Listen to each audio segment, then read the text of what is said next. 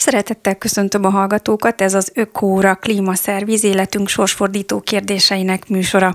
A mai adásban sokféle dologról fogunk beszélni, a magyar vidék elsivatagosodásának veszélyéről, a homokhátságról, a vízmegtartó gazdálkodásról, az akkumulátorgyárak pusztító környezeti veszélyeiről, de szóba kerül a kiüresedő önkormányzatok témája, sőt Lezsák Sándor birodalma elleni harc is. És aki ezekben a témákban mind otthon van, az Szenicei Kálmán, az LMP Magyarország zöldpártjának Kiskunfél egyházi polgármester jelöltje, akit szeretettel köszöntök itt a stúdióban. Köszönöm, hogy befáradt az ő kórába. Jó napot kívánok, nagyon szépen köszönöm a lehetőséget. A NER elmúlt 13 évében a magyar önkormányzatiság rengeteget változott.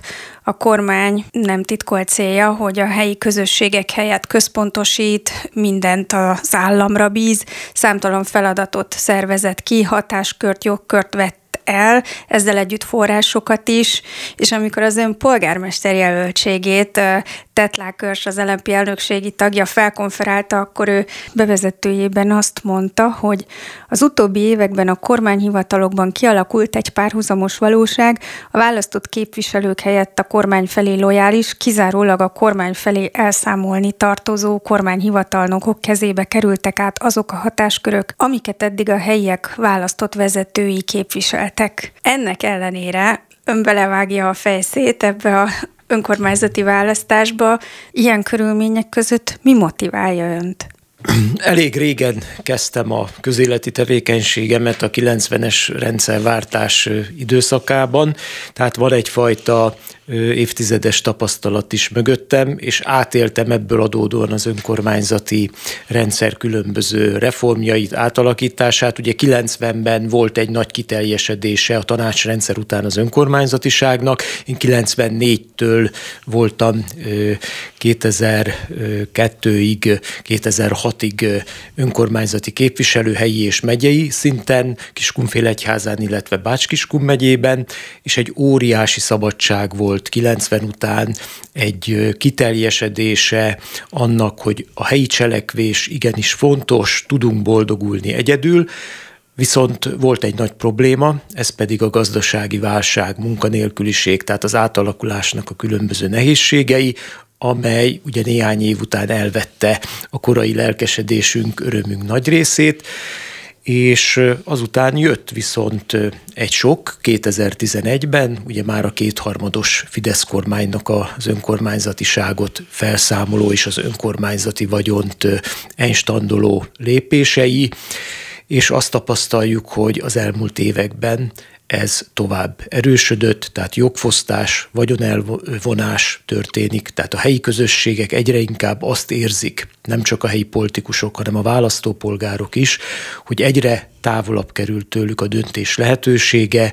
Ebben van egy ilyen kisítőség is, hogy úgysem lehet változtatni. Ezzel ellenzéki politikusként még többször találkozunk, hogy nem hisznek az emberek, hogy ebben az évtizedek óta kialakult rendszerben van még mozgástere a helyi közösségnek, a helyi cselekvésnek. Én nekem természetesen kötelező ebben hinnem, és azért dolgozok, hogy az önkormányzatiság újra ha nem is a 90-es hurrá optimizmus és a mindent megoldunk hozzáállásával, de valamiféle reparációval, a jelenlegi rendszer kiavításával történjen, és itt ugye a kormányhivatalok is végrehajtók, tehát fejétől bűzlik a hal, igazából a Magyar Országgyűlés, ahol negyedik kétharmadot éljük ugye át, tehát a törvényhozás az, amely elveszi ezeket a jogokat, és utána persze jönnek a, a helyi és a megyei kormányszervek, amelyek ezt csurgatják, csöpögtetik, de azt kell mondani, hogy a helyi önkormányzatiság, a döntési lehetőségek töredékére csökkentek az elmúlt években. Az mekkora kihívást jelent, hogy egyben lesznek az európai parlamenti választásokkal az önkormányzati választások? Milyen feladatokat jelent ez ön számára? Hát a helyi politikai szereplőknek nyilván ez egy plusz tevékenység. Egyszerre kell kampányolni helyben mondjuk egy polgármester jelöltnek, a helyi képviselő jelöltnek, egy 30 ezeres városban, ahol én is tevékenykedek és élek, és van ugye egy megyei lista, és van egy európai parlamenti lista, tehát már az ajánlásgyűjtés időszakában a választópolgárt egy ilyen halomnyi papírral kell megkeresni, hogy valamennyi területen az ajánlását, véleménynyilvánítási lehetőségét megtegye. Az némiképp könnyedség, hogy nem két külön kampányt kell folytatnunk, hanem egy kampány keretében történik ugye a helyi, megyei és az európai parlamenti kampány, tehát van ennek előnye is és hátránya is, viszont nagyon nehéz például azt elkülöníteni, hogy helyben azért az ellenzék esetében az jellemző, hogy valamiféle összefogásban, együttműködésben indulnak a szereplők, viszont a, a megyei lista is, de az EP lista is egy pártlistás rendszer. Hát a tehát elemzők ott a szerint, külön. Az elemzők szerint épp ez volt a Fidesz trükkje ennél a változtatásnál, hogy ne legyen meg az a eredmény, ami alapján az önkormányzati választásokra ráfordulhat az ellenzék, hiszen az EP választás az tekinthető egy ilyen előválasztási eredménynek is, ott látszódnak a, az erőviszonyok, ez alapján lehetett volna Igen. az együttműködést megszervezni. Igen, hát a hatalmi manipulációs szempontok azok nyilvánvalóan a legerősebbek. Mi próbálunk alkalmazkodni ehhez a szisztémához, ezt ugye kapjuk, tehát sajnos ebben nem tudunk beleszólni. Reméljük, hogy majd valamikor ez a választási rendszer az önkormányzati rendszernek a helyreállításával együtt majd kiavításra szorul, tehát megtörténik majd a változtatás, de jelenleg ebben a szisztémában dolgozunk. Még egy kicsit itt a a polgármesteri ambíciókról szeretném önt kérdezni, hogy mégis mi motiválja.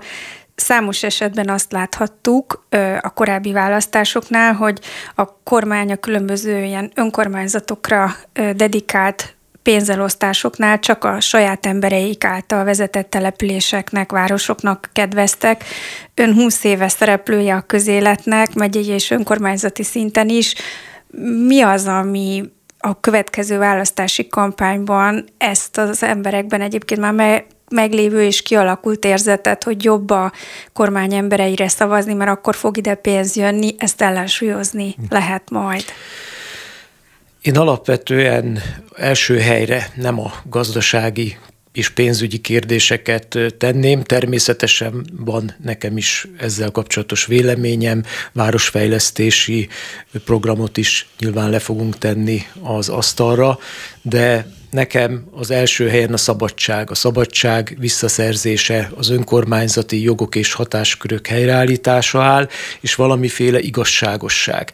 Azért vidéken is vannak olyan kormánypárti politikusok, és van egy olyan felfogás, hogy vala, valamiféle arányos elosztás legyen. Ez például a top források fejlesztési források esetében azt jelentette, hogy alapvetően törekedtek arra a megyei önkormányzati vezetők a polgármesterekkel egyeztetve, hogy valamiféle arányos területi lakosságszámot is figyelembe vevő arányos leosztás legyen.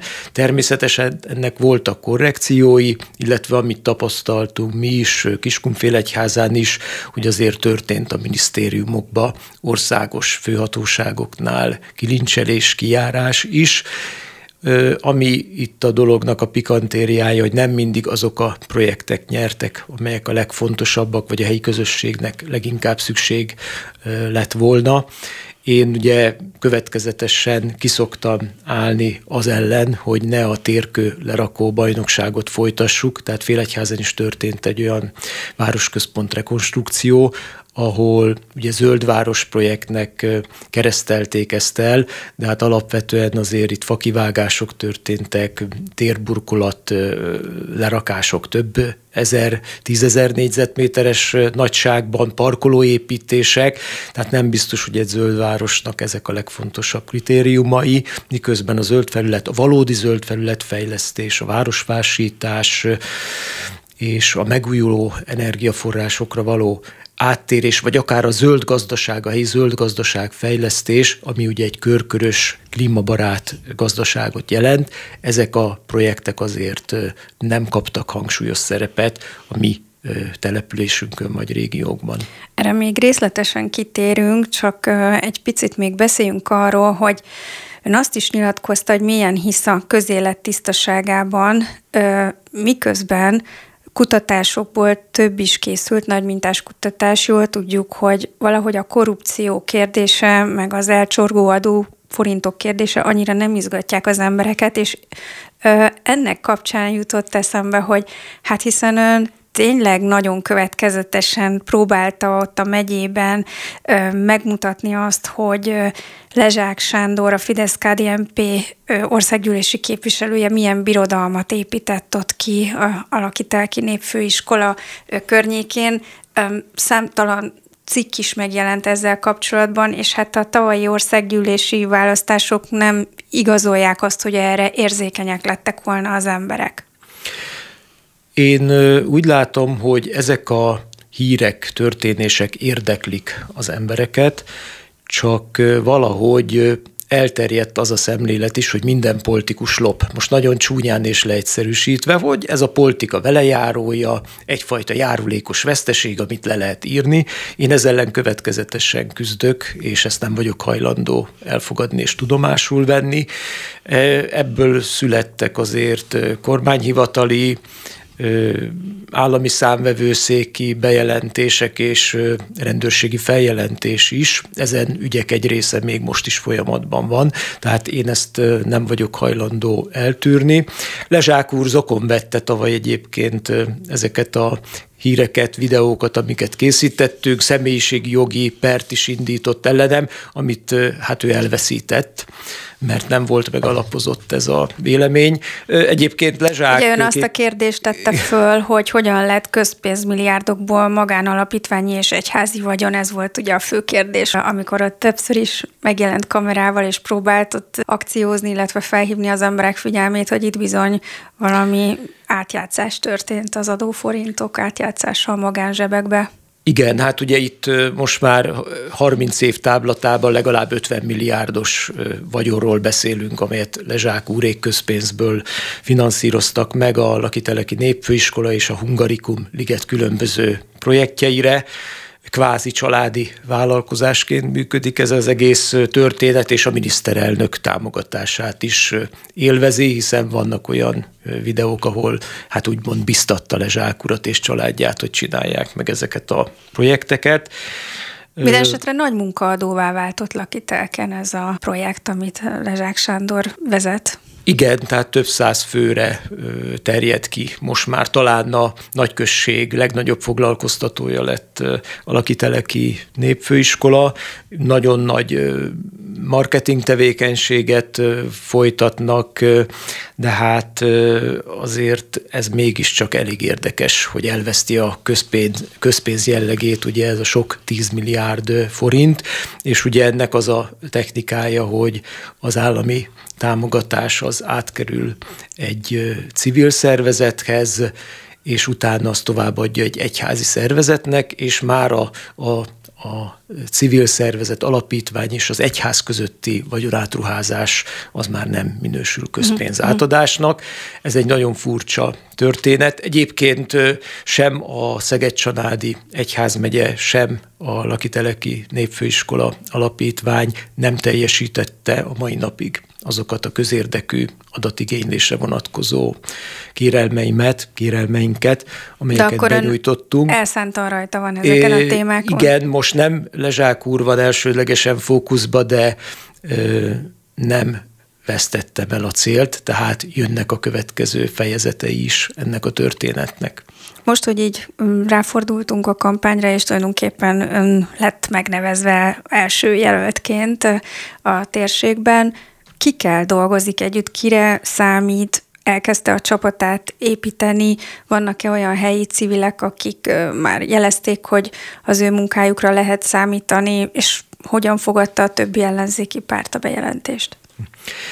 Kicsit messziről kezdem. Van egy mondás, hogy a városi levegő szabaddá tesz. Ez talán a középkorból ered, amikor ugye a hűbéri rendszerből, a jobbágyvilágból a városokba menekültek az emberek Azt kell, hogy mondjam, hogy ez a városi szabadság most inkább Budapest, és a vidéken vannak néhány helyen szigetei, ahol ellenzéki többségű önkormányzatok és nagyon nagy reputációval rendelkező polgármesterek vannak, akár csak a közelünkbe Szegedre utalhatnék.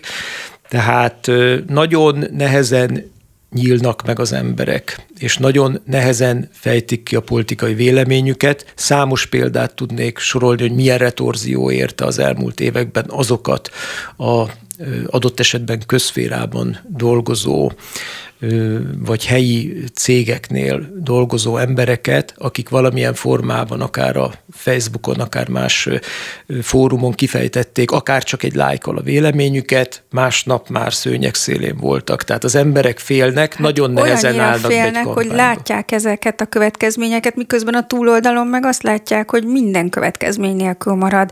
Tehát a, egy megyével odébb, én teljesen ledöbbentem a híren, puszta ott lakán Simonka György, ugye, aki a Fidesz volt országgyűlési képviselője, és aki ellen jelenleg is zajlik egy milliárdos vesztegetésű ügyben egy per, hát alpolgármester lett.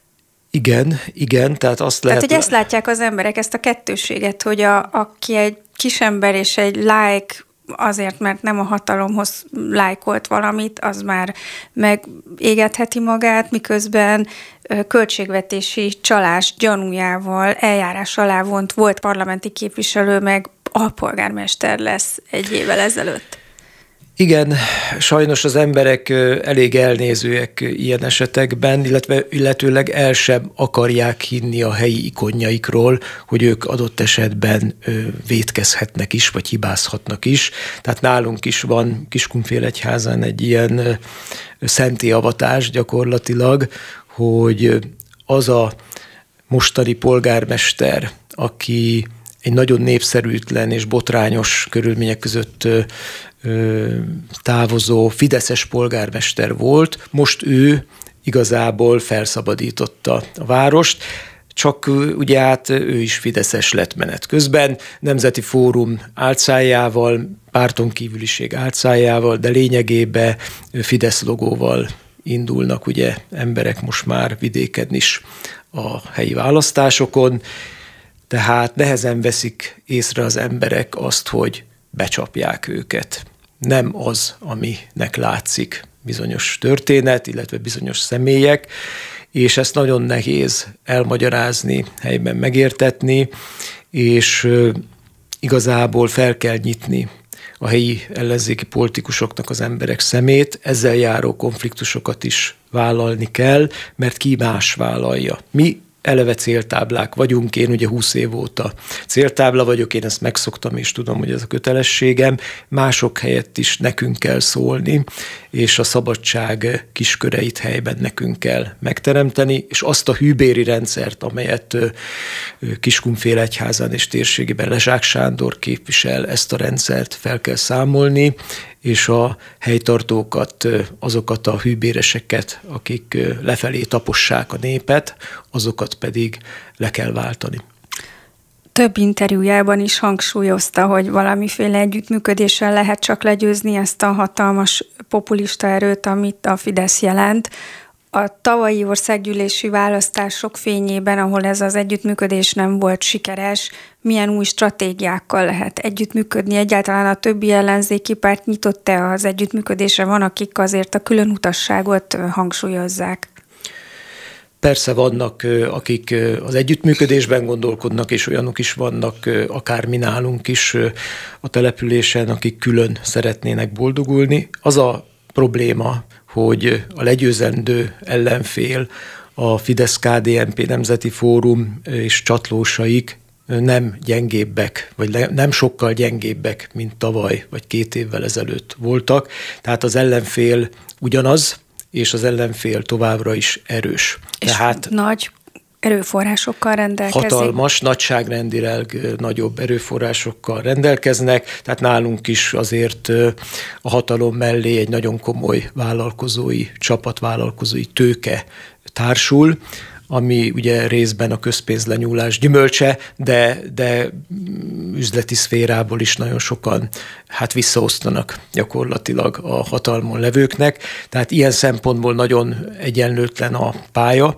Visszatérve, ugye én egy hete jelentettem be a polgármester jelöltségemet egyelőre az LMP zöldek jelöltjeként, de bár a sajtótájékoztatón egy hete azt mondtam, hogy az indulásom feltételes olyan értelemben, hogy nem egyetlen párt jelöltje szeretnék lenni, hanem egy szélesebb helyi ellenzéki összefogásban gondolkodunk. Én gyakorlatilag maximális programként azt szeretném, ha minden ellenzéki erő fölsorakozna mellém, hangsúlyozom, mellém és nem mögém, tehát együtt válvetve egymás mellett tudjuk csak a hatalom falait úgymond megbontani, megtörni, erre vonatkozóan elkezdődtek helyben a tárgyalások. Most a hétvégén is két politikai párttal fogok tárgyalni, jövő hét elején egy civil szervezettel, illetve egy politikai, ellenzéki politikai párttal, de nagyon szeretném, ha civilek csatlakoznának. A kampánycsapatomhoz egyébként már csatlakoztak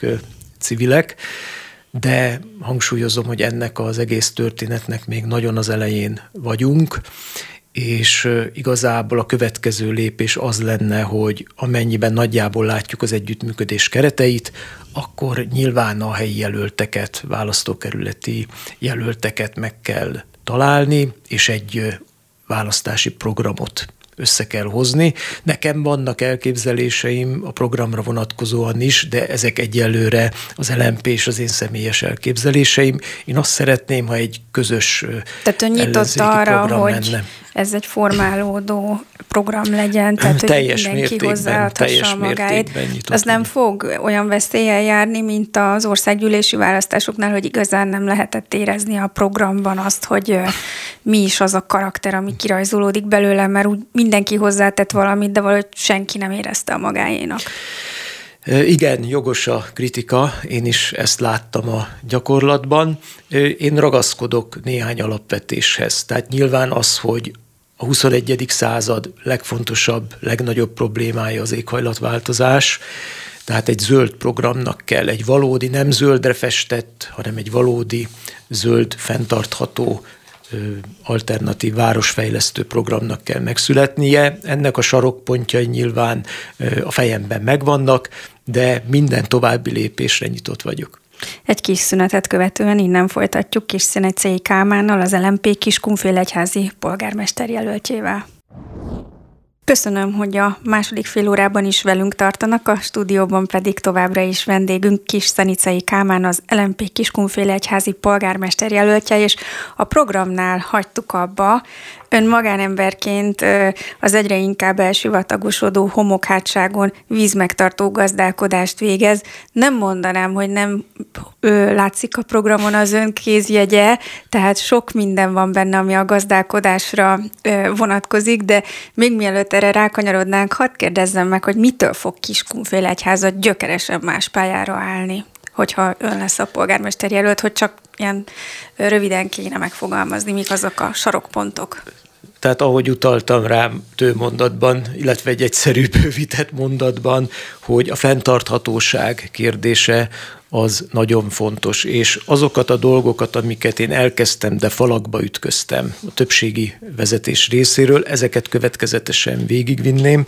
Gondolok itt arra, hogy városfásítási program, amire lett volna pénz, csak szándék nem volt. Most kezd repedezni ez a ellenállás, nem a, a képviselőtestületben, mint hogyha a Fidesz is hajlana arra, hogy megfogadják a korábbi javaslatait. Igen, de ennek hátterében van egy olyan ö, történet is, hogy én ugye nem vagyok híve annak, hogy naperőműveket zöldmezős beruházásként, tehát szántóföldre vagy jó minőségű gyepre tegyünk, és látszólag úgy tűnt tavasszal, hogy a városvezetés sem így gondolja a zöldítést, aztán még egyszer visszahozták a, az előterjesztést, és jóvá hagyták azt, hogy naperőmű park épüljön szántó területeken, aminek ugye hát alapvetően az volna rendeltetés, hogy élelmiszert állítsunk elő.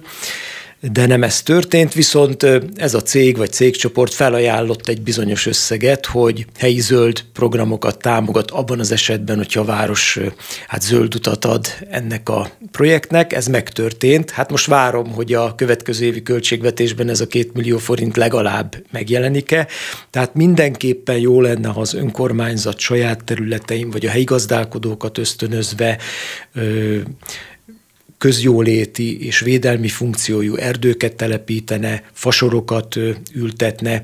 Egyébként nagyon érdekes volt a novemberi közmeghallgatás legutóbb, alacsony lakossági részvétel volt, de mindegyik kérdés, mind a öt kérdés csatlakozott környezetvédelmi zöld kérdéshez, fásítási kérdéshez. Mondjuk a fásítás kapcsán érdekes módon a fakivágások kerültek előtérbe, de én azt látom, hogy az embereket igenis érdeklik ezek a zöld dolgok. De ez ugye csak a közterület használat, igazából mindig egy sarkalatos téma a helyi vállalkozások, a helyi iparfejlesztés. Én úgy gondolom, hogy Félegyházának nem az a dolga, hogy autóipari beruházásokra, akkumulátorgyártásra álljon rá. Sajnos a jelenlegi városvezetés nem zárkózott el ettől, hogy De ilyen még nincsenek ez irányú nem volt konkrét megkeresés, nem volt konkrét, Félegyházán nem, de volt ugye a szomszédba Kecskeméten, Kisteleken már elbukott próbálkozás ezzel kapcsolatban, de a városvezetés nem zárkózott el ettől, tehát nem volt hajlandó kimondani az én javaslatomnak megfelelően, hogy bizonyosan nem telepít a városba ilyen erősen kockázatos környezetszennyező iparágat, hanem azt mondták, hogy minden egyes konkrét kérelmet egyedileg vizsgálnak meg, és ezzel elintézetnek tudták a dolgot. Tehát én mindenképpen olyan vállalkozásokat szeretnék a városban látni újakat, vagy a helyi ö, meglévő vállalkozások fejlesztéseit, amelyek valóban zöldek. Tehát akár az élelmiszergazdasághoz, a környezetvédelemhez, az energiatakarékossághoz, például az építőiparban ugye az épületeknek a hőszigetelése, az energia ö, takarékosságra való ösztönzés, a mélyfelújítási program, ami persze jó lenne, országosan működne, és lehetne helyileg pályázni. Ugye nagy gond, hogy a társasházak jelenleg nem tudnak ilyen teljes energetikai és épületszigetelési projektekre pályázni, amiben az önkormányzat partner lehetne, és az önerőbe is beszállhatna. De hát az önkormányzatoknak is hát kopogtatni kellene, lázadozni kellene, hogy Miniszterelnök úr, hát miért nincs ilyen pályázati projekt? Hát itt most indulnak az Európai Uniós támogatások, ugye az új költségvetési ciklus, és nem halljuk, hogy ilyen pályázati kiírásokon gondolkodnának, pedig ez a vidéki De azt se halljuk, hogy a érinteni. ellenzéki vezetésű önkormányzatok vezetői egyszerre kopogtatnának ilyen témákban például nagyon nagy baj az együttműködés hiánya. Tehát az ellenzék erejét az is csökkenti, hogyha nem szövetkeznek, nem lépnek fel közösen. Egyébként ez a különböző demonstrációkon, utcai tüntetéseken is látszik, hogyha mindenki külön-külön akar mozogni, nem tudunk akkor a kritikus tömeget akár az utcára vinni, akár a parlamentbe bevinni olyan kritikus súlyú véleményt, ami meghátrálásra kényszeríteni a kormányzatot ez nagyon kivételes esetekben történt meg az elmúlt tíz évben. Visszakanyarodva itt a programra, azt olvasom, hogy fenntartható körkörös gazdasági modellre van szükség. Mit jelent ez, hogy körkörös gazdasági modell? Iszonyatos mennyiségű hulladékot termelünk, és a zöld városnak az is része, hogy a hulladék gazdálkodás rendben legyen, és ne termeljük a szeméthegyeket, ne deponáljuk azokat önmagában, hanem megpróbáljuk újra hasznosítani újra feldolgozni. Én azt láttam a tavalyi év során, hogy ötször kigyulladt a regionális hulladéklerakó. Tehát a szemét gyakorlatilag égéstermék formájában szennyezte a levegőt, és a feldolgozatlan műanyag hulladék és egyéb hulladék ott áll hegyekben. Úgyhogy én olyan beruházásokat látnék, akár a városban, akár a kistérségben, környékben, amelyek ezt a keletkező hulladékot valóban feldolgozzák, képesek belőle olyan hasznos terméket előállítani, ami hát a termékek életciklusán ugye túlmutatva hasznosul, és nem szennyezi a közvetlen vagy tágabb környezetet. Én ilyen vállalkozásokat fogadnék szívesen, vagy ilyen ötleteket szeretnék felkarolni. Egyébként az ipari parkokban van hely, Kiskunfélegyházán és az ipari park kettes üteme gyakorlatilag félig üres mert bizonyos projektek, amiknek ott kellett volna megvalósulni, nem valósultak meg, de ezt csak zárójelben mondom.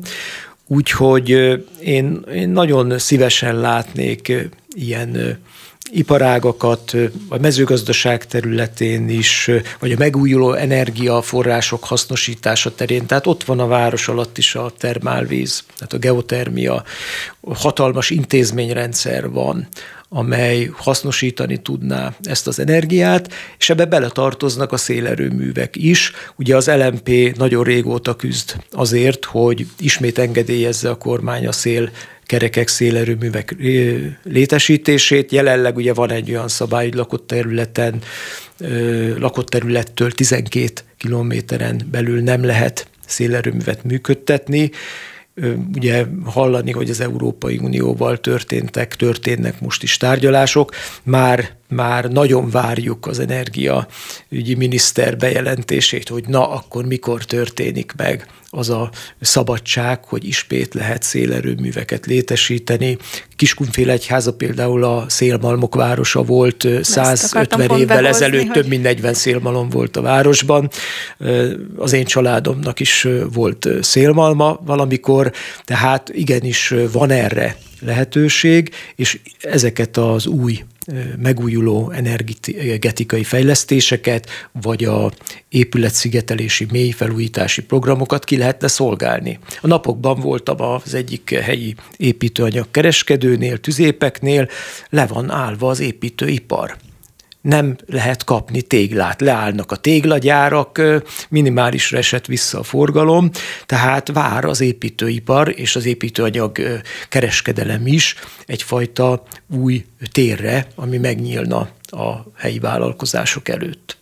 Ön, mint gazdálkodó, a homokhátságon, hát nagy természeti erőkkel kell, hogy felvegye a, a harcot, és ahhoz, hogy sikeresen gazdálkodjon, ahhoz ügyesen kell a vízzel bánni.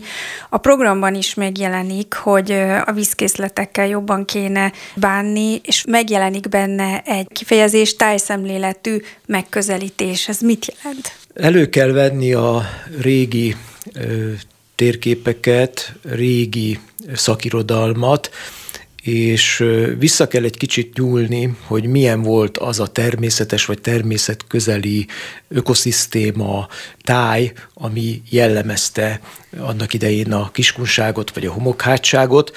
Persze ez is változott az évszázadok során, de ugye az erdős sztyep volt alapvetően a, a természetes növénytakaró, de hát nyilván a 150 éves török uralom is sokat alakított a tájon. Én úgy gondolom, hogy a, az alapvető természetföldrajzi geológiai viszonyok nem változtak. A folyóink, a Duna, a Tisza megvan. Igazából van egy nagy vita egyébként a környezetvédelemben érdekelt politikai erők és civil szervezetek között is, a tekintetben, hogy vízpótlás, és öntözés, vagy víz visszatartás. Én azt az álláspontot vallom, hogy megfelelő, szakmailag megfelelően alátámasztott programok mentén a vízpótlásnak is tehát az öntözésnek is van létjogosultsága. Ilyenkor mindig fölteszik a kérdést, hogyha nincs eső, és száradnak ki a, a tavaink, meg a folyóink, akkor miből öntözünk? Ugyanez a kérdés fölmerül a víz visszatartás esetében is. Ha nincs belvíz, ha nem esik csapadék, akkor a csatornák is üresek. Tehát éppen a, az idén, ugye tavaly jaszály után, most idén tavasszal is azért csak nagyon szerény csapadékmennyiség esett, illetőleg nyár közepén ismételten volt egy aszály, tehát sajnos a homokhátság nagy részén a, a csatornákban sem volt víz, tehát nem volt mit visszatartani. Úgyhogy én azt gondolom, hogy bizonyos keretek között a Dunából való vízpótlásnak is van értelme. Azt, hogy a Tiszát Csongrádnál meg kellett támasztani egy duzasztóval, vagy nem, ez is egy nyitott kérdés, itt is megoszlanak a vélemények, de én úgy gondolom, hogy az öntözés maximum a magyar mezőgazdasági terület 10%-án hozhat majd megoldást. Most 1-2 százalékot öntöznek, tehát félmillió hektárnál többet a vízkészletek alapján nem fogunk tudni öntözni. A 90 százalékon a szárazgazdálkodásra, a víz visszatartásra kell ráhangolódni.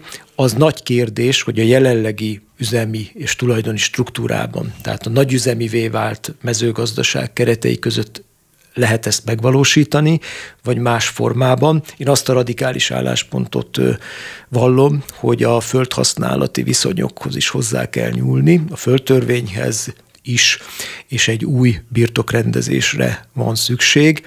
Ezzel együtt viszont egy gyökeres technológia váltásra, amely a talaj kímélő, vízmegtartó, regeneratív mezőgazdaságra való átállást jelenti. Ezt kellene oktatni.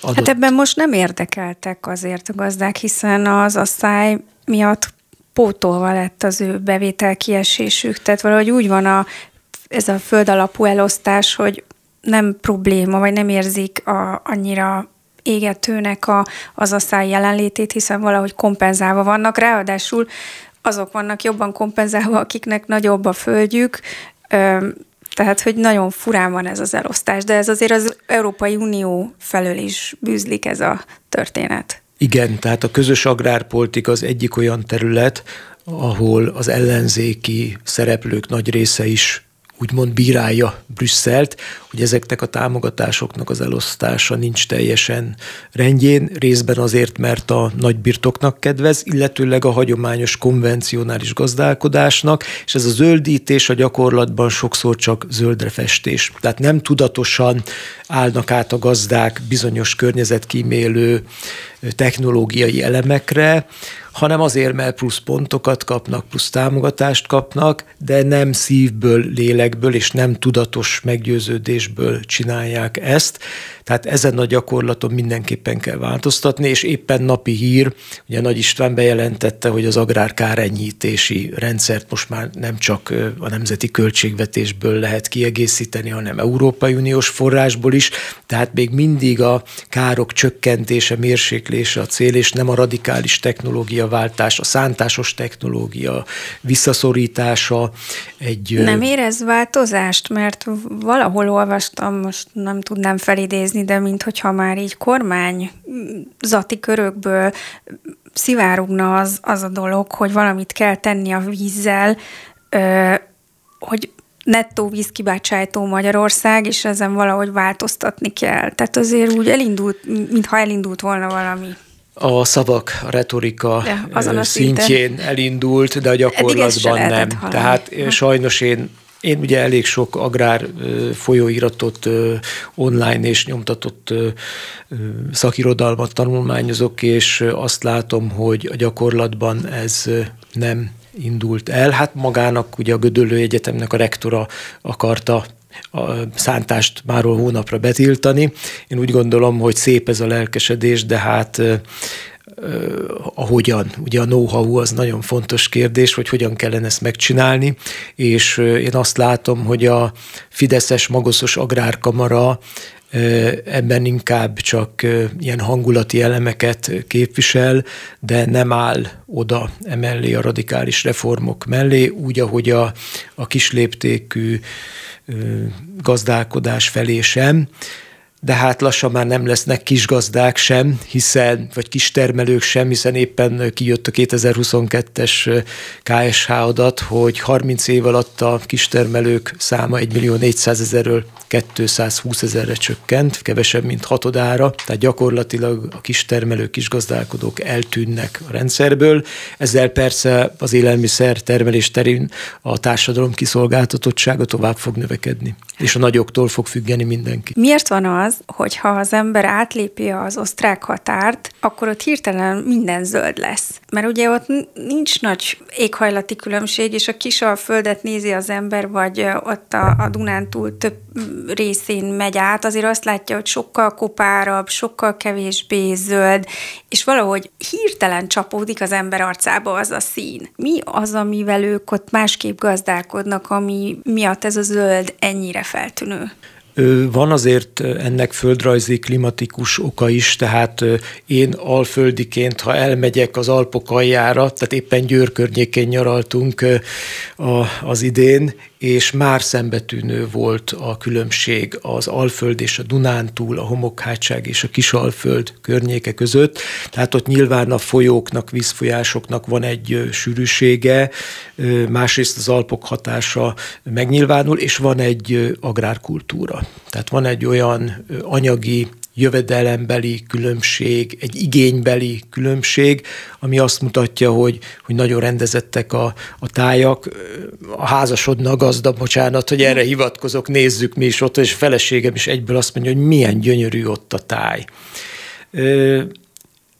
Én úgy gondolom, hogy ezt meg lehetne valósítani Magyarországon is. A Kert Magyarország program ugye az 1930-as évekből eredésén nagy híve vagyok ezeknek a gondolatoknak, hogy művelnünk kellene a kertjeinket, és régen a mi kiskun redemptus virágunkban a szántóföldeket is kertföldeknek nevezték, nem véletlen.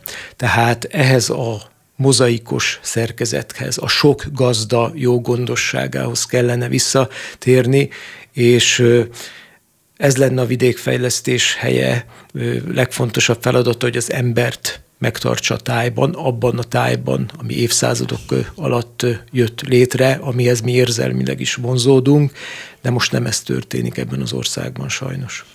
Azt is lehet tapasztalni ebben az ágazatban, egyébként az összes többiben is, hogy mennyire fontos lenne, hogy a gazdák kooperáljanak egymással, főleg itt ugye vízkérdésben egymásra vannak utalva, és mégis, ahol vége a szántóföld határának, vagy az ő gazdálkodásának a határának, ott megszűnik mindenféle együttműködés. Ö, igen, sajnos ezt is tapasztalom, bár nekem van, nekem jó szomszédaim vannak, tehát kisebb-nagyobb gazdálkodókkal élünk viszonylag egymáshoz közel, és van egy jó munkamegosztás. Tehát nálunk van olyan nagy gazdálkodó, aki odafigyel a kisebbekre, gépi munkákkal segíti, tehát nálunk van egy ilyen kooperáció, de, de ez nem általános. És van egyfajta vetélkedés, egy nem törődömség, ugye van, van amikor egy faluba, nem a mi településünkön van két nagy gazda, és gyakorlatilag már mind a kettő 2000 hektár körüli szántóval rendelkezik, de még több kellene. Tehát ott a, a nagy megeszi a kis halat történet megy. Én úgy gondolom, hogy még nem volna késő visszafordulni, és nem volna késő valahogy az élelmiszer önellátás, a kertművelés örömén át valahogy visszatérni egy, egy kicsit természetközelibb, harmonikusabb, az élelmiszer termelést, az önellátást segítő gondolkodásmódra, és itt nem mindig a forintokat kell számolni, mert, mert sokan, ha számolják a forintokat, vagy számolnák, akkor valóban azt tapasztalnák, hogy nem biztos, hogy megéri. De, a, de az, az erkölcsi haszon, a, a jó érzése az embernek, az önbecsülése, a tartása, hogy meg tudja a saját létfeltételeit teremteni, vagy meg tudja támasztani még a munkahelye mellett, az egy nagyon jó érzés, és ez benne van még az emberekben, nem veszed ki teljesen. Ezt kellene a, a politikai szférának támogatnia. A programban nem csak a gazdasággal kapcsolatban merül föl ez a fenntarthatóság körkörösség, hanem a közszolgáltatások terén is. Ezt hogy képzeljük el? Ugye az önkormányzati szektor megváltozásával azáltal, hogy ugye az állam átvett egy csomó feladatot, nincs már a, az önkormányzatok kezében az oktatás, az egészségügy nagy része, egy csomó mindenre már nincsen rá hatása. Mégis mit jelent akkor ennek fényében az, hogy fenntartható közszolgáltatás? Az első kérdés, amit föl kellene mindenkinek tenni, helyi lakosoknak és városvezetőknek is, hogy hogyan jutottunk idáig. Miért hagytuk ezt, hogy így történjen? És ha erre önkritikus választ akarunk adni, akkor talán egy határozottabb cselekvéssel vissza lehetne hozni részben legalább azt, ami elveszett. Nap mint nap találkozok a helyi közösségemben is, a városi oldalakon, hogy nem viszik el a szemetet, hogy a szelektív hulladékgyűjtés az csak kirakat, az sem működik. Összetörik a kukákat, a zöld hulladéknak való zsákot nem hagyják ott, tehát hogy rengeteg napi probléma van, és ez abból adódik, hogy ugye a MOL hulladékgazdálkodási cége megkapta a koncesziót, és a helyi közösségeknek, az önkormányzatoknak sincs beleszólása ebbe a történetbe. Vagyis a mindennapi életünk felett veszítettük és veszítjük el a kontroll, de ugyanez van a vízszolgáltatásban, ott lepeg nálunk is a Bácsvíz CRT fölött az államosítás kardja már másfél éve, van egy kis húzavoda, de gyakorlatilag fejlesztési források nélkül marad a vízműszolgáltató cég. Ugye itt benne van a rezsicsökkentés is, hogy tíz éve nincs vízdíj emelés, akkor miből fejlesztenek ezek a cégek? Mert az állam meg nem adja oda a forrást, mert nem az övé még. És ha az övé lesz biztos, hogy odaadja. Tehát leépülnek ezek a helyi közszolgáltatások, ez nem fenntartható az a fenntartható, hogyha a helyi közösségnek van ráhatása, ugye ezekért a szolgáltatásokért mi fizetünk, még akkor is a rezsicsökkentett áron, de fizetünk. A vízért, a gázért, fizetjük a TB járulékot, akár alkalmazottként, akár vállalkozóként, és november 1-től elvették a házi orvosi ügyeletet, még a gyermekorvosi ügyeletet is a várostól, Úgyhogy el fogják venni a vízünket is, nem a miénk mit lesz. tud tenni egy polgármester jelölt, illetve ha megválasztják, egy polgármester veri az asztalt? Igen, az egyik az, hogy verem az asztalt, és mozgósítom azt a közösséget, aki engem megválasztott egy pozícióra. Nem széttárom a kezemet, meg néha, amikor úgy gondolom, akkor az országgyűlési képviselőnél meg a minisztériumokba kilincselek, nem, megkeresem a kollégákat. Egy önkormány, több önkormányzati szövetség van ebben az országban. Elvileg vannak érdekképviseletek. Miért nem mozdulnak? meg kellene mozdulni, együtt Ön ebben cselekedni. most vállal majd aktív szerepet, hogy egy picit itt összerázni a, az ellenzéki önkormányzatokat? Igen, én úgy gondolom, hogy sokkal harcosabbnak kell lennünk, helyi és megyei szinten is. Hát most ugye megyei önkormányzati választásokról is beszélünk. Hát amikor az ellenzék például programot alkot, akkor ezt is el lehet mondani, és meg kell szervezni ezeket a konkrét kiállásokat. Ez lehet egy demonstráció, egy performance, a parlament elé vonulunk, tehát a polgári elégedetlen, engedetlenségtől kezdve sok minden, csak a politikusok ettől félnek. A hivatalos utakat, hivatalos csatornákat, a hatalom útján való mozgást szeretik, és a biztosat ne legyen baj belőlünk, majd kijárjuk. De azt tapasztaljuk, hogy évek óta nagyon sok kérdésben nem sikerül kijárni. Igen, és akkor ezt a módszert már kipróbálták. Igen. És akkor föladjuk, működik. megmagyarázzuk, nem a mi gondunk, nem mi vagyunk a hibásak, meg a felelősek. Tehát ennek a hozzáállásnak egyszer véget kell vetni. Minden esetre az Ökóra Klímaszerviz kísérni fogja a kampányt, és be fogunk számolni a fejleményekről. Most ennyi fért a mai adásba. Köszönöm Kis Szenicei Kálmánnak, az LMP Kiskunfél egyházi polgármester jelöltjének, hogy befáradt a stúdióba. Önöknek pedig köszönöm a megtisztelő figyelmet. Két hét múlva lesz újra Ökóra. Addig is minden jót kívánunk. Köszönöm a lehetőséget.